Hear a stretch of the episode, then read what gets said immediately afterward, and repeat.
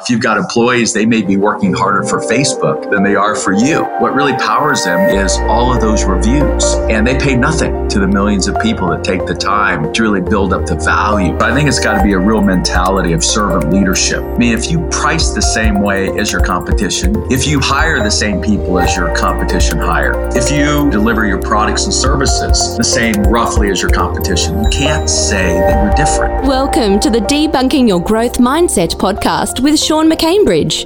In this podcast, we will unpack practical ways to help you grow and build on your current mindset and challenge old habits so you can see the potential that's within us all and learn how to get out of your own way. Right, guys, uh, really excited. We've got uh, Verne Harnish here today, uh, internationally renowned business expert, along with people like Jim Collins, has really charted the way around unpacking how organizations and individuals have successfully scaled their business and achieved great things. Verne is the founder of the world renowned Entrepreneurs Organization uh, with over 14,000 members worldwide now.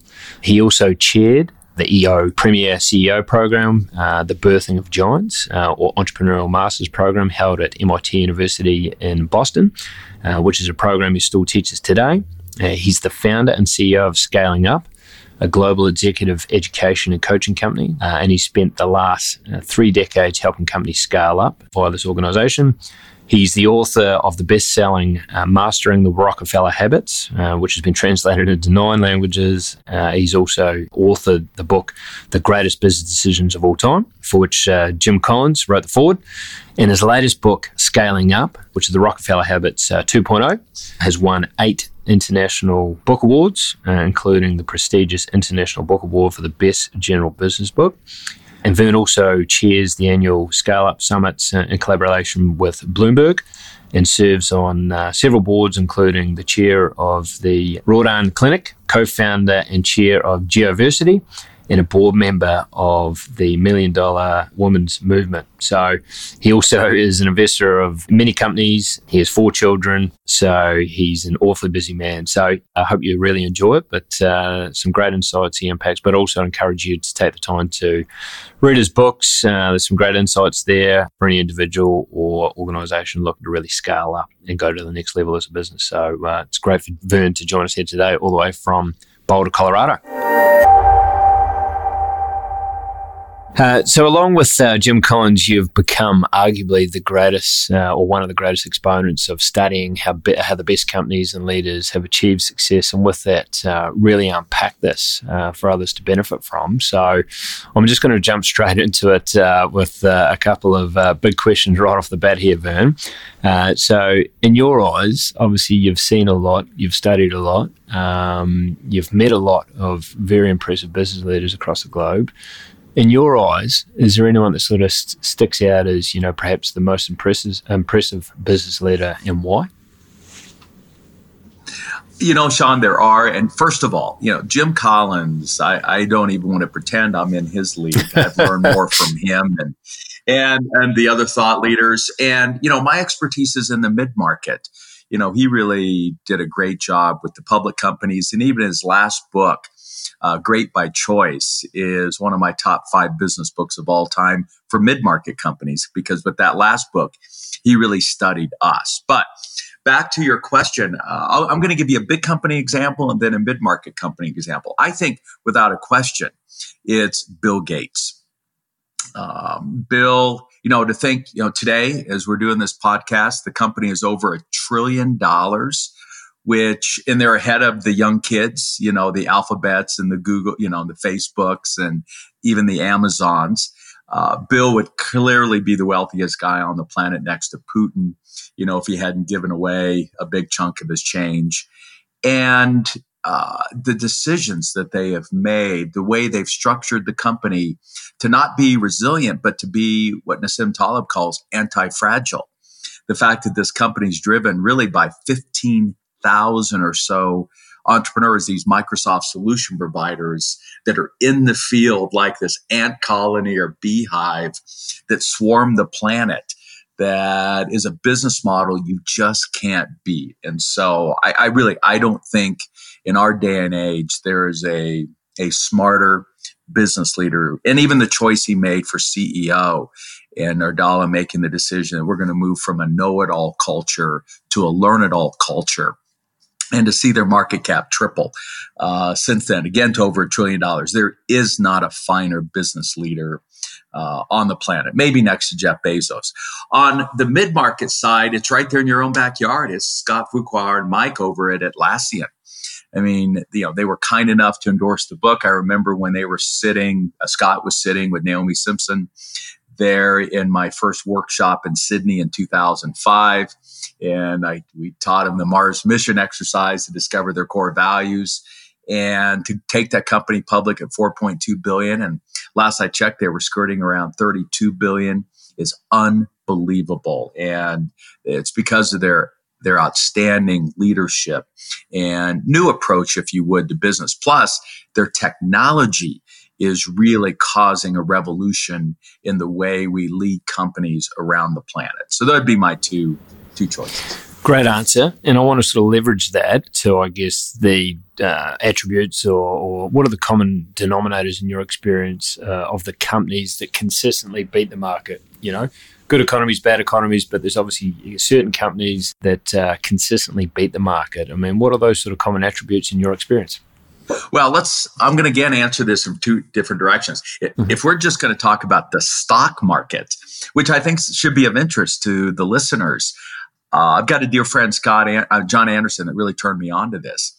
It's companies that are still led by the founder. So Scott and Mike at Atlassian and Bill Gates is still in there almost full time inside Microsoft uh, Mark Zuckerberg, if you would, at Facebook, and the Google boys at Google. So, is the company still led by the founder, Jeff Bezos at Amazon? And do they make consistently the best place to work list, as Atlassian has consistently there in Australia?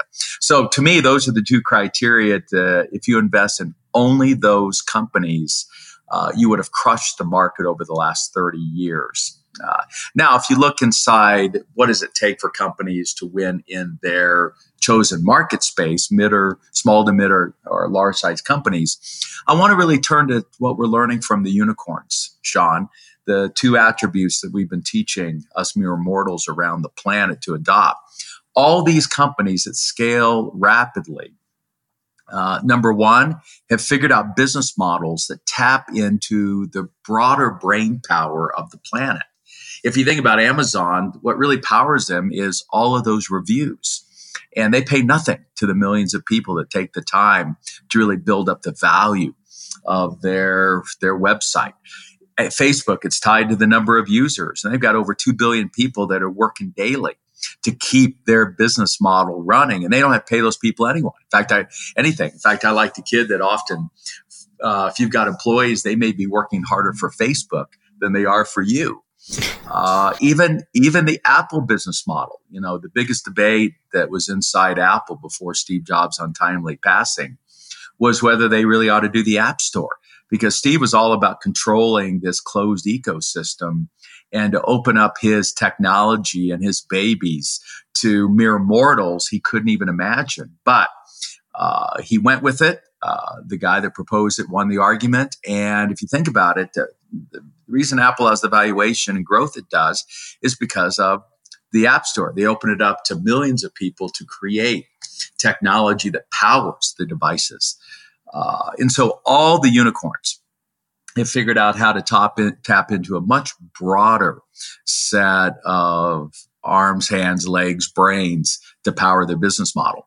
The second thing that they've done is they all have focused more on the demand side of the business than on the supply side of the business. None of the unicorns supply anything. You know, Airbnb doesn't own any assets. Uh, Uber doesn't own any assets. Uh, Amazon, except for a few things, is selling stuff for everyone else.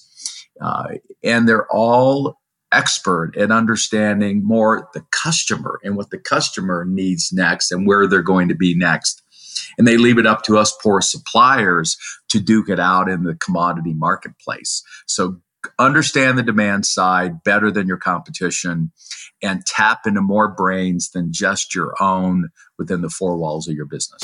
Now, fantastic answer um, and some good on- insights there. I just want to sort of go back to the original comment to that question and uh, that founder led component. I mean, what what is it about that uh, founder that, in your experience or um, from your point of view, really propels a, a company forward from you know, obviously Steve Jobs and, and was and one or two others in a garage to you know multi billion dollar market cap companies? I mean, what what is that uh, phenomenon? You know, from very small to very big. Um, what is that sort of component that uh, that founder brings? Well, you know, it's the relationship Sean, between the founder and their baby. And that's literally how they often talk about the business. This is their child. And anyone who's a parent that's listening to this understands that that relationship uh, you have with your child is infinitely different than your relationship with any other children. And as a result, you're going to go the extra mile or, you know, 10,000 if you need to, to see them be successful.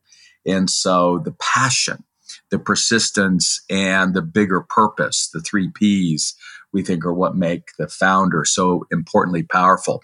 And that's why Marc Andreessen Horowitz, the VC firm out of Silicon Valley, has differentiated themselves. They were the first VCs to say, you know what?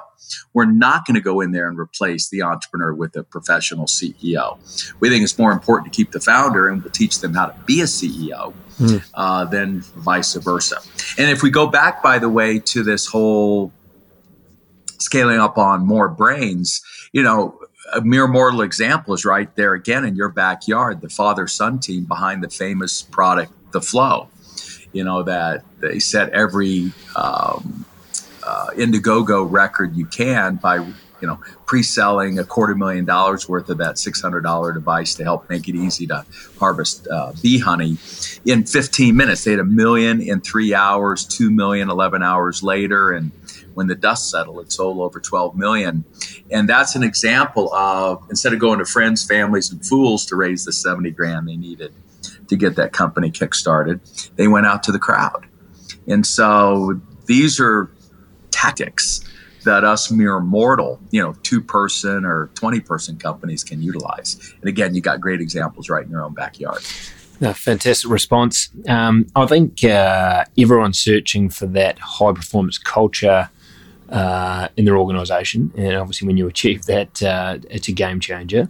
I mean, from your point of view, what are the key components of creating a high performance culture in your experience?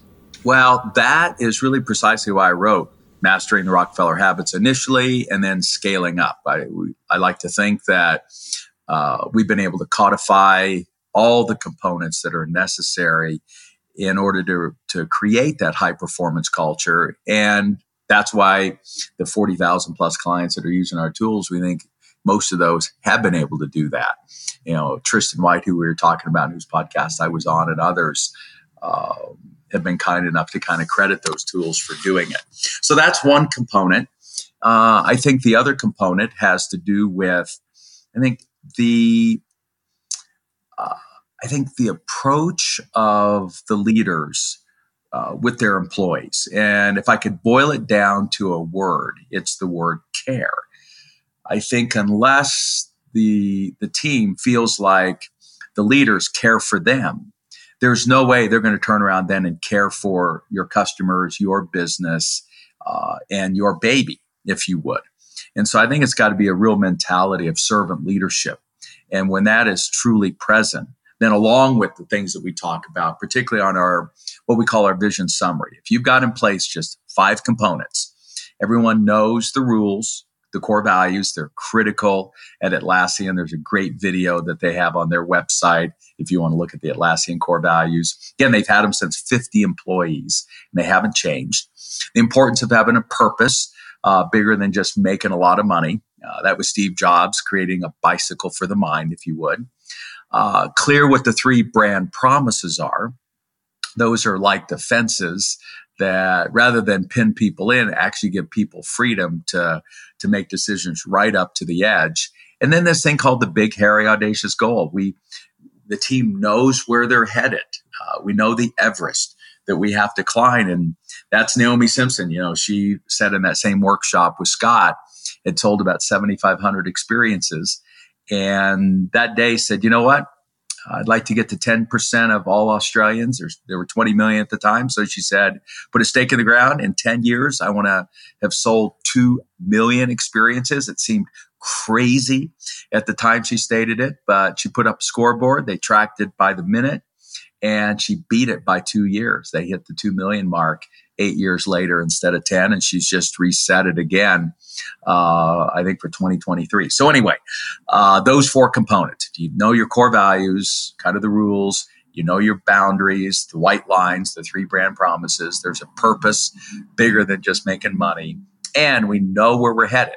And once you've got that decided, let's figure out what do we have to do today, this week, this quarter, this year, the next three to five years as we head towards that that Everest. Now, great tangible examples and uh, and framework uh, to that question. Uh, I want to dive a little bit deeper into that and sort of. Uh, I guess this is maybe something that uh, some uh, struggle with from time to time. But how do you walk that line between that notion of high performance and accountability that comes with that? and that aspect of care and empathy and connection with your, your, your team? Like, how do you how do you sort of balance that? Well, look, there is nothing better than the win. Mm-hmm. you want to, you know, winning, beget, winning begets winning. And in fact, one of the yes. things that we encourage is if you've been losing for a while or your your culture's damaged, it's so important for you to piece together some little wins. Uh, they've mm-hmm. got to get that taste of victory back into their mouth. As a parent, uh, one of the things I've focused on is just helping each of my four children taste real success. And the minute they get that taste in their mouth, uh, you can set them free because they will hunger for it uh, the rest of their lives. And so it, it's kind of a chicken and egg question, Sean. And so you want to start by all right, what's one thing we have to accomplish today that would move the needle?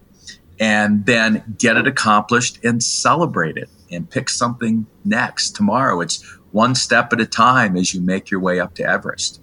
Now, good answer and, and, response on that sort of side of it. Um, and, and I guess sort of just leveraging uh, a little bit, um, you talk about the, the three pillars uh, to the Rockefeller habits being priorities, data, and rhythm.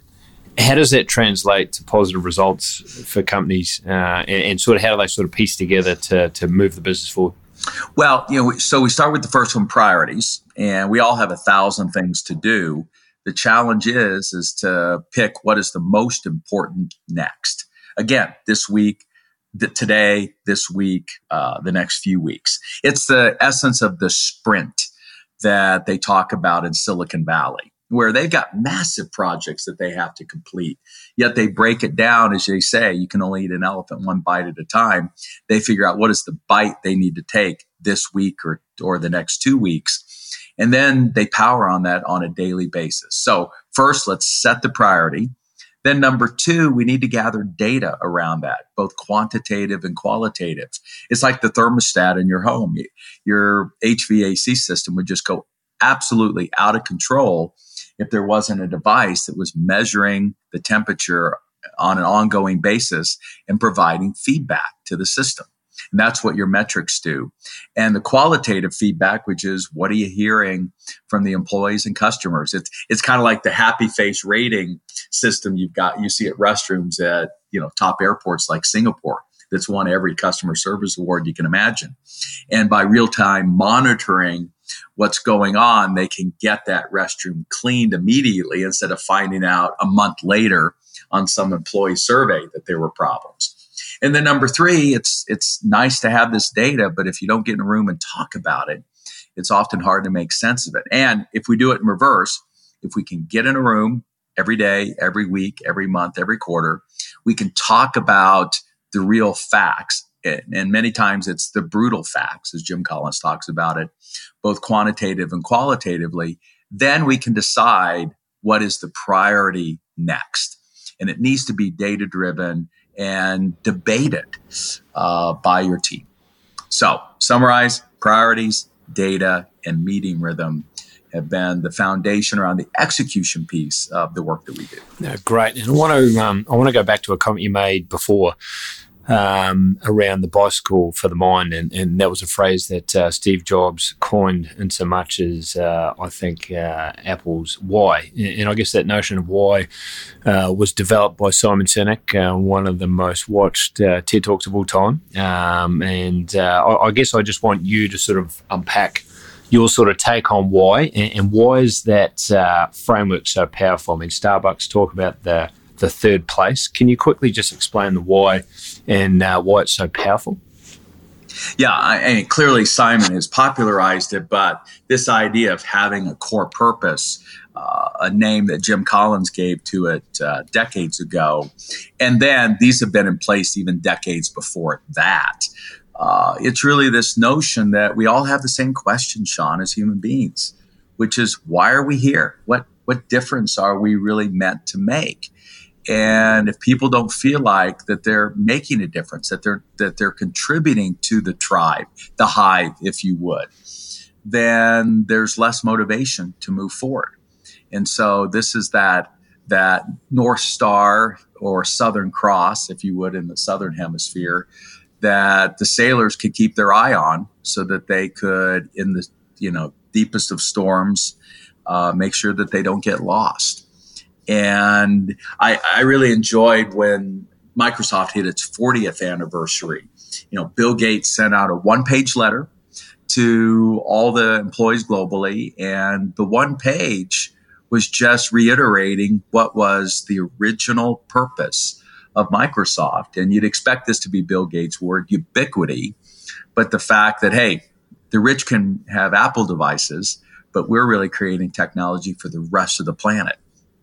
And only if it's ubiquitous that we can connect all humans can we really begin to solve some of the deepest challenges that we face. And and that's what powers a company that's got more, you know, millionaires and billionaires. I mean, you think you got a motivation problem. How would you like to try to motivate employees who don't really need to work another day in their life, including Bill Gates, but they have something bigger to get done? And that's what's powerful about the, the power of having this why.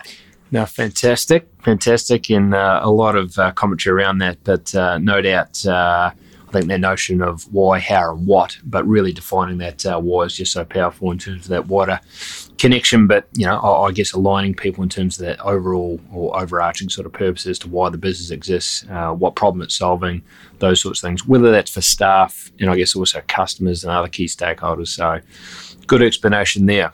Uh, you also talk about uh, BHAGs. Now, a lot of people will know what BHAGs are, but for those that don't, can you quickly explain what a BHAG is? And you also referenced uh, recently at our YPO uh, seminar that uh, you chaired um, the Southwest Airlines BHAG of 346 planes in the air, if my memory serves me right. So just talk to us about uh, what a BHAG is and, and, just maybe just unpack that 346 planes in the air. Yeah, you bet. So it um, it was a, a, term that was coined by Jim Collins and Jerry Porras in their book Good to Great, and so it's trademarked, and we we honor that trademark. It stands for Big Hairy Audacious Goal. It's had some other uh, related definitions that that might be uh, more fun, and the idea is to put a stake in the ground 10 to 25, if not further out. Uh, some misconceptions it doesn't need to have a deadline. It's just something that you want to achieve long term, but it needs to be measurable. You, you need to know that you've accomplished it. So, uh, whereas the purpose is something like a bicycle for the mind or to be the third place doesn't mean you're going to do that for everyone. The BHAG is the measurable part of that that you want to achieve. Like Naomi Simons wanted to change the way gifting was done in Australia. Let's give gift people experiences that they're going to remember for a lifetime than stuff that might wilt or be eaten within a week. And, but the measurable part of that was, but you'd like to get at least 2 million of those experiences shared in Australia over a, a decade period. Again, which she beat by uh, two years. So we go back Southwest Airlines. And I remember we were in there working with, with them in, in the year 2000. We were bringing in executives, and they were kind enough to kind of open up their doors and, and share how they did their magic. And one of the key ideas of Jim Collins is that, and and most of the strategy professors, which is if you really want to dominate a marketplace, you have to be different. And a lot of people think they're different, but they're not really. I mean, if you price the same way as your competition, you're not different. If you hire the same people as your competition hire, you you're not different. If you do the business the same way in the way you deliver your products and services, uh, the same roughly as your competition, you can't say that you're different. And one of the key metrics that Jim discovered was this what he called profit per X. It's your unique lens or view of the industry. So let's go back to Southwest Airlines. You know, the industry typically looked at profit per seat or profit per passenger mile. They said, let's really focus on the plane. Let's build this whole business around one plane, the, the Boeing 737. And we're going to look at pilots per plane, flight attendants per plane. Obviously, we know how many seats per plane, routes per plane, revenue per plane. And also, ultimately, they wanted to make sure that they maximize profit per plane, not per route, not per city, not per passenger mile, but per plane. And one of the things that we've discovered is that the, I'm going to be a little technical here, Sean, but the unit measure of your BHAG should match the unit measure of your profit per X. So if you're going to focus on profit per plane, it made sense for Southwest Airlines to say, rather than we want to be the largest airline or the most profitable airline or uh, move the most passengers or whatever, which, by the way, those are all things they accomplished a decade later.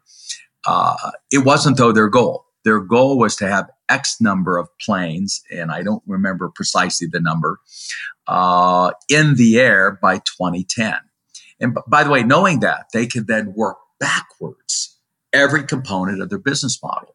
And that's why it's powerful. So, give you one other example. Uh, I was just up in Canada, and there's a supermarket chain called Loblaws. And I remember meeting Dick Currie, who turned around that Canadian brand years ago. And one of the key things he did is he said, look, the whole industry is focused on profit per square foot.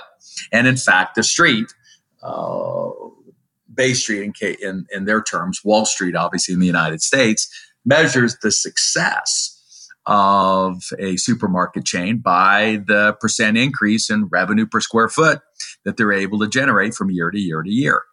Dick said, We're going to play the game differently because Canada's small and most of the population's in a handful of cities, what we're going to do is focus on maximizing profit per city.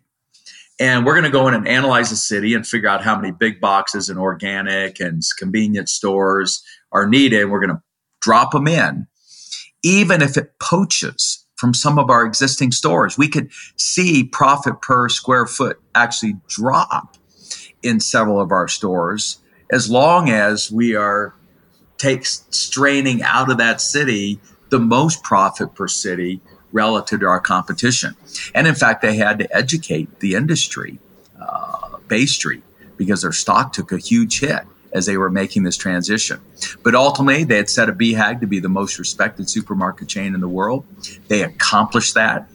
And it had to do with the fact that they looked at the industry different uh, through this profit per X and then a related BHAG. Now, I think there's some great uh, components in there, and just to sort of paraphrase some of the things that you touched on, I think that notion of BHAG, it's something bigger to drive towards over a longer horizon uh, for the organisation to drive towards. But I guess, you know, in the instance of uh, Southwest Airlines, 346 planes in the air, that's something that resonated to anyone, whether that was a pilot, whether that was someone at uh, on customer service, whether that was uh, you know uh, someone uh, serving on the plane.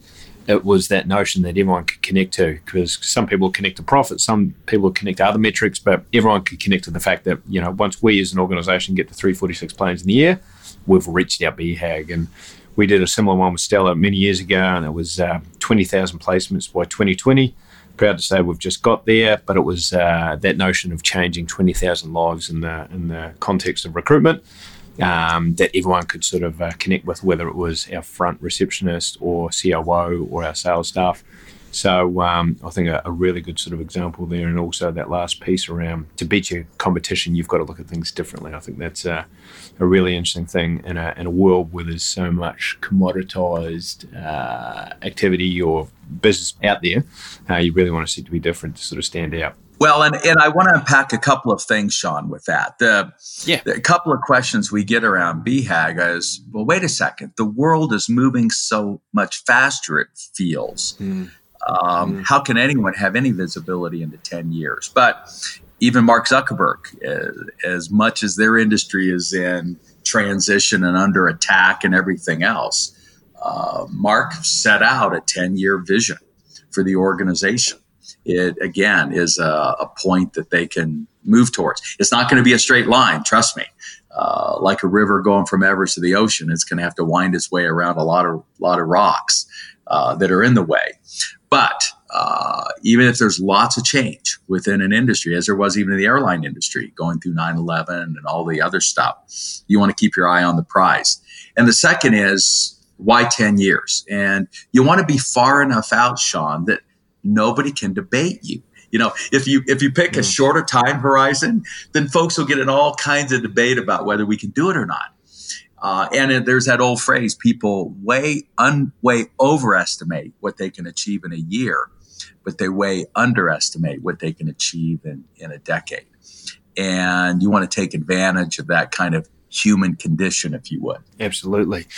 Just moving past uh, that uh, great response on your part uh, I just want to ask how important is that notion of line of sight for empl- employees and, and really achieving, you know, that uh, faster rate of scale uh, than a normal organisation? Just unpack that if you wouldn't mind. Well, it's uh, it was a term we borrowed from Jack Stack, a great game of business, and it was highlighted in the original kind of Marcus Buckingham research that was done when he was at Gallup, and they wanted to look at, all right, you know, why is it that people quit companies? And and they really boiled it down to kind of there were the, famous Q12 questions, but then they narrowed it down and said there's kind of four that trump the 12, and then there's one that trumps them all. And those top four, number four was pay, so it does matter.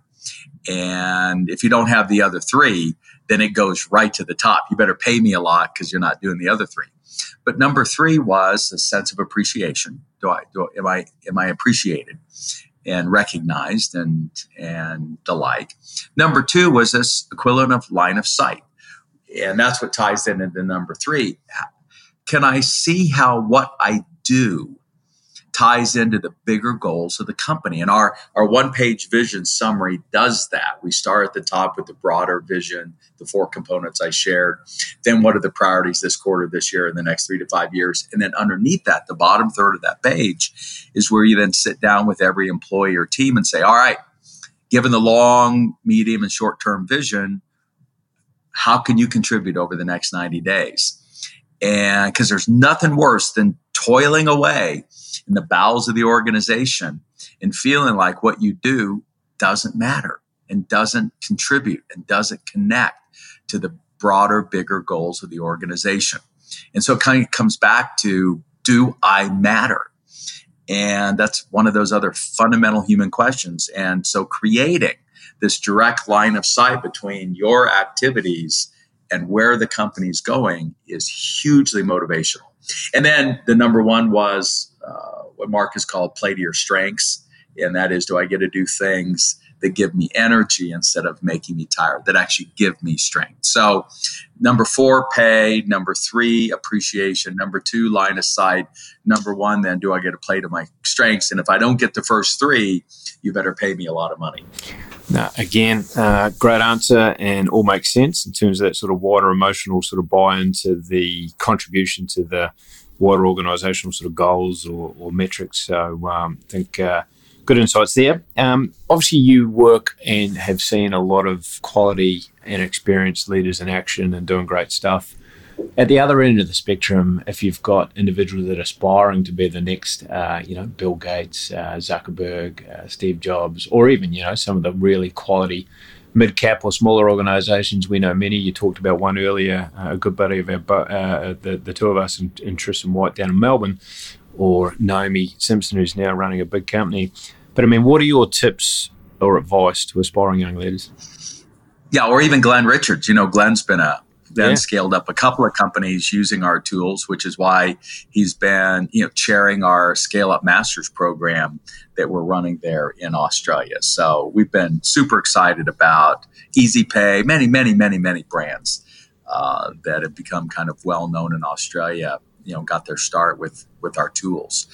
Um, well, you know, it, I I would have them read Scaling Up. Uh, it's why I wrote the book. There's there's all this education around how to start things. And there's 11,000 startups every hour in the world. We don't really need more new companies. And yet there seems to be, you know, a university program and an incubator on every corner of the planet. And I have an MBA, which is supposed to teach you how to run big companies, but there really wasn't the education of what do you do between startup and grown up? How do you scale up?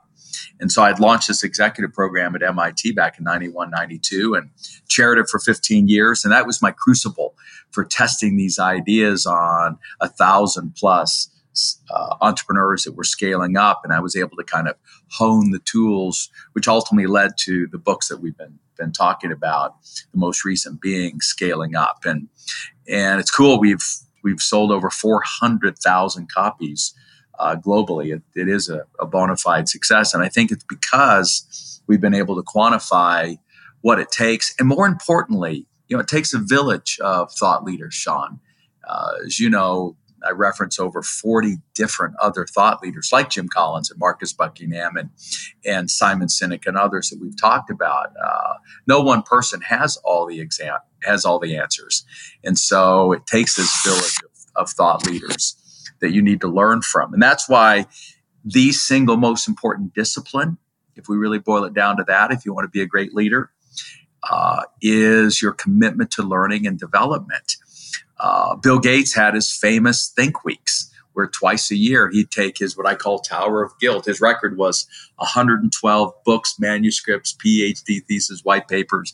And for 18 hours a day, for seven days straight, he would just plow in the information. And this is what allowed him as a leader and his company to remain relevant in a very mm. fast changing environment. Mark Cuban who I've known from his early days. I've had a little IT services company, goes on to own 155 different companies, the multi billionaire.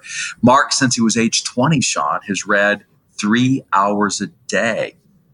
And even when he got married, his prenup's like, "Hey, you can, you know, I'll give away my furniture, sweetheart, but not the three, but not the three hours that I want to read every day, looking for one idea that might give one of those 155 companies that he owns or invests in a leg up. Mark Zuckerberg, you know, book every two weeks. Uh, Bill Gates publishes his list of the 50 books that he reads. Warren Buffett, 500 pages a day that he consumes of mainly headlines of newspapers from around the globe, which gives him a good gut feel for where the next investment opportunities are. So it's truly this simple. It, it is this investment in your own learning and development uh, it's it's what's between your ears that is really either what will constrain you or give you that leg up over the competition. Now, awesome answers. I, I love the fact that uh, what I sort of boil it down to is, you know, be inquisitive, uh, you know, have that commitment to learning and invest in your own growth. So I think uh, some awesome examples and it's probably a timely reminder for those that listen to uh, to make that time. I think uh, the world's getting busier, it's getting faster. There's a lot competing for our time. But, you know, perhaps most importantly in the business context or career context, making that time to continue to learn and develop and expand your knowledge. And, and obviously, your books and some of those other books out there that you quoted a great way to, um, uh, to achieve that. So, we're nearing the end of the podcast, and uh, and obviously you've achieved an awful lot. Uh, you've had exposure to some of the most amazing companies and organisations and leaders out there in the business world. If you were to reflect back to a young 21 old, a 21 year old uh, Verne Harnish, knowing what you know now, what would you communicate to that individual? I mean, there's no doubt you've achieved a lot, but uh, what words of uh, wisdom or advice would you pass down? Um, you know, I think it's twofold. Um, you know, one thing we've been, I'm going to be kind of very specific given the age that we're in right now. uh, you know, the trends make you or break you. And right now, the whole population on the planet is aging. Uh, and as a result, probably the biggest opportunity is there's about 3 million companies around the globe that need to change hands and the owners don't have children that want to kind of take them over. And so i would buy instead of build. I mean to start and get to your first million is really hard. Only 4% of uh, entrepreneurs get it done. The odds are pretty much against you. But if you can go out and buy an existing business and then apply some of these 21st century management practices to it. I think it's a much quicker way. And so my partner, John Ratliff, scaled his call center business by uh, mm-hmm. doing 24 acquisitions from you know older entrepreneurs that were tired of the business and he was able to bring youthful energy uh, to that industry and then i think the second uh, was really the advice that i received from regis mckenna when i was I was 24 at the time. And Regis was the coach to Steve Jobs and Intel and Genentech and most of Silicon Valley. And he said, Look, Verne, if you want to get anything accomplished, take a piece of paper out and make a list of the 25 people or brands that you need to attract and associate with whatever it is you're trying to scale. And it's exactly what I did when I launched the Entrepreneurs Organization. And, you know, you know, from President Ronald Reagan to Steve Jobs to Michael Dell to the owners of Inc. and Venture Magazine, the two most important publication in our world. And I, I worked through that list of 25, and Sean, we were global within 36 months. So yeah, don't do it alone. Go out and uh, find people to help you, and they will if you've got a really clear and compelling uh, vision. Now, again, uh, I think uh, a great answer, and, and I think, uh, in short, Verne, uh, you've done a wonderful job of, I think, uh, de-risking, unpacking, demystifying how companies and individuals have successfully scaled their organisations for many other people to benefit. Obviously, you've had a massive impact through your uh, sharing of these learnings, whether it's uh, you know via London Business School, EO, YPO, the many other organisations or frameworks that you sort of speak to, further to um, the books that you've written and distributed. So, I think you've had a wonderful impact. No doubt, there's plenty of energy and lots to do, and you've got a clear plan of what that looks like. Further to having uh, four children and and your many other endeavours. So. I commend you for, for what you've done, what you've achieved, and what you're sharing. Uh, there's many other people that have benefited. And I think uh, one of the things you sort of talk about is, uh, you know, the legacy that, at the end of it all. And I think you sort of alluded uh, recently at that YPO session was how many people have you positively impacted, um, you know, through what you do in life. And I think there's no doubt you've impacted thousands and thousands and thousands of people. So uh, thank you very much for taking the time to join us all the way from uh, Boulder, Colorado, and uh, and making time in your busy schedule. So there's some great takeaways, great learnings, but uh, really appreciate your time there, Verne. All right, Sean, I appreciate it. And, and if you if you don't mind, I another idea came to me for the 21 year old. If if we've got yeah. time to share, I, yeah, go, yeah, of and, course. And no, I and here I I, I think it's really important. Uh, and it was Cal Newport who was the one who highlighted this for his generation, his new generation you know, people really get confused by this idea that you're supposed to follow your passion. Mm. Uh, because the reality is 99% of the people on the planet have no idea what they're passionate about. That's true. And that's and that's not how it's done. It's getting the cart before the horse. Steve Jobs, trust me, was not passionate about computers. Uh, that's not why he got into it. It was his buddy Wozniak that kind of dragged him to the first meetings. And what Cal Newport points out is this just start doing stuff. And one day you're going to bump into something that you actually find you're good at, that you're having some success with. And then it'll become your passion. I guarantee you, if Steve Jobs had run into some real walls, had not been able to raise those initial funds from Don Valentine and and have some of those first early successes selling those you know 20 PCs to that guy at the Stanford, you know, local bookstore or whatever the name of the store was, he probably would have got bored out of his mind quickly and pivoted to something else. But he started to have success, and success again begets success. So don't get caught up thinking you got to sit around staring at your navel and figuring out what you're passionate about. Just start doing stuff, and then you'll discover that passion once you start to taste a little bit of success. I think that's a fantastic answer, and it's been something I've been thinking about for a while. With my, I also have four children, uh, but what I want to do with my four children is expose them to a range of different things through my network, whether it's property development, accountancy, um, you know, technology, um, whatever it is. And then, in doing so, maybe they will gravitate towards something. But getting uh, exposure to a range of different occupations, industries, pastimes, careers, whatever. Uh, I think uh, everyone's different, and I think having that exposure, often you have exposure to what your parents do, what your immediate uh, parents' family do, but you don't have a wider awareness of what else is out there. So I think that exposure and doing stuff to stumble across what could be your passion, I think it's a fantastic idea. So I think that's a, a really powerful takeaway.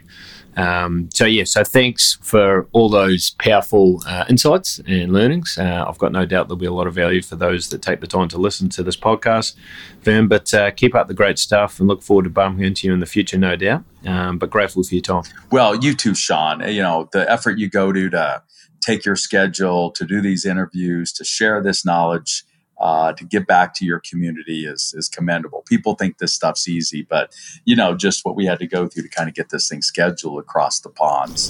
uh, and so, you know, thank you for going to the effort to do this. I appreciate it. So, just in closing, guys, uh, really exciting and insightful uh, podcast with Verne today. Covers a lot of tangible aspects around how companies and individuals have achieved success in the business context.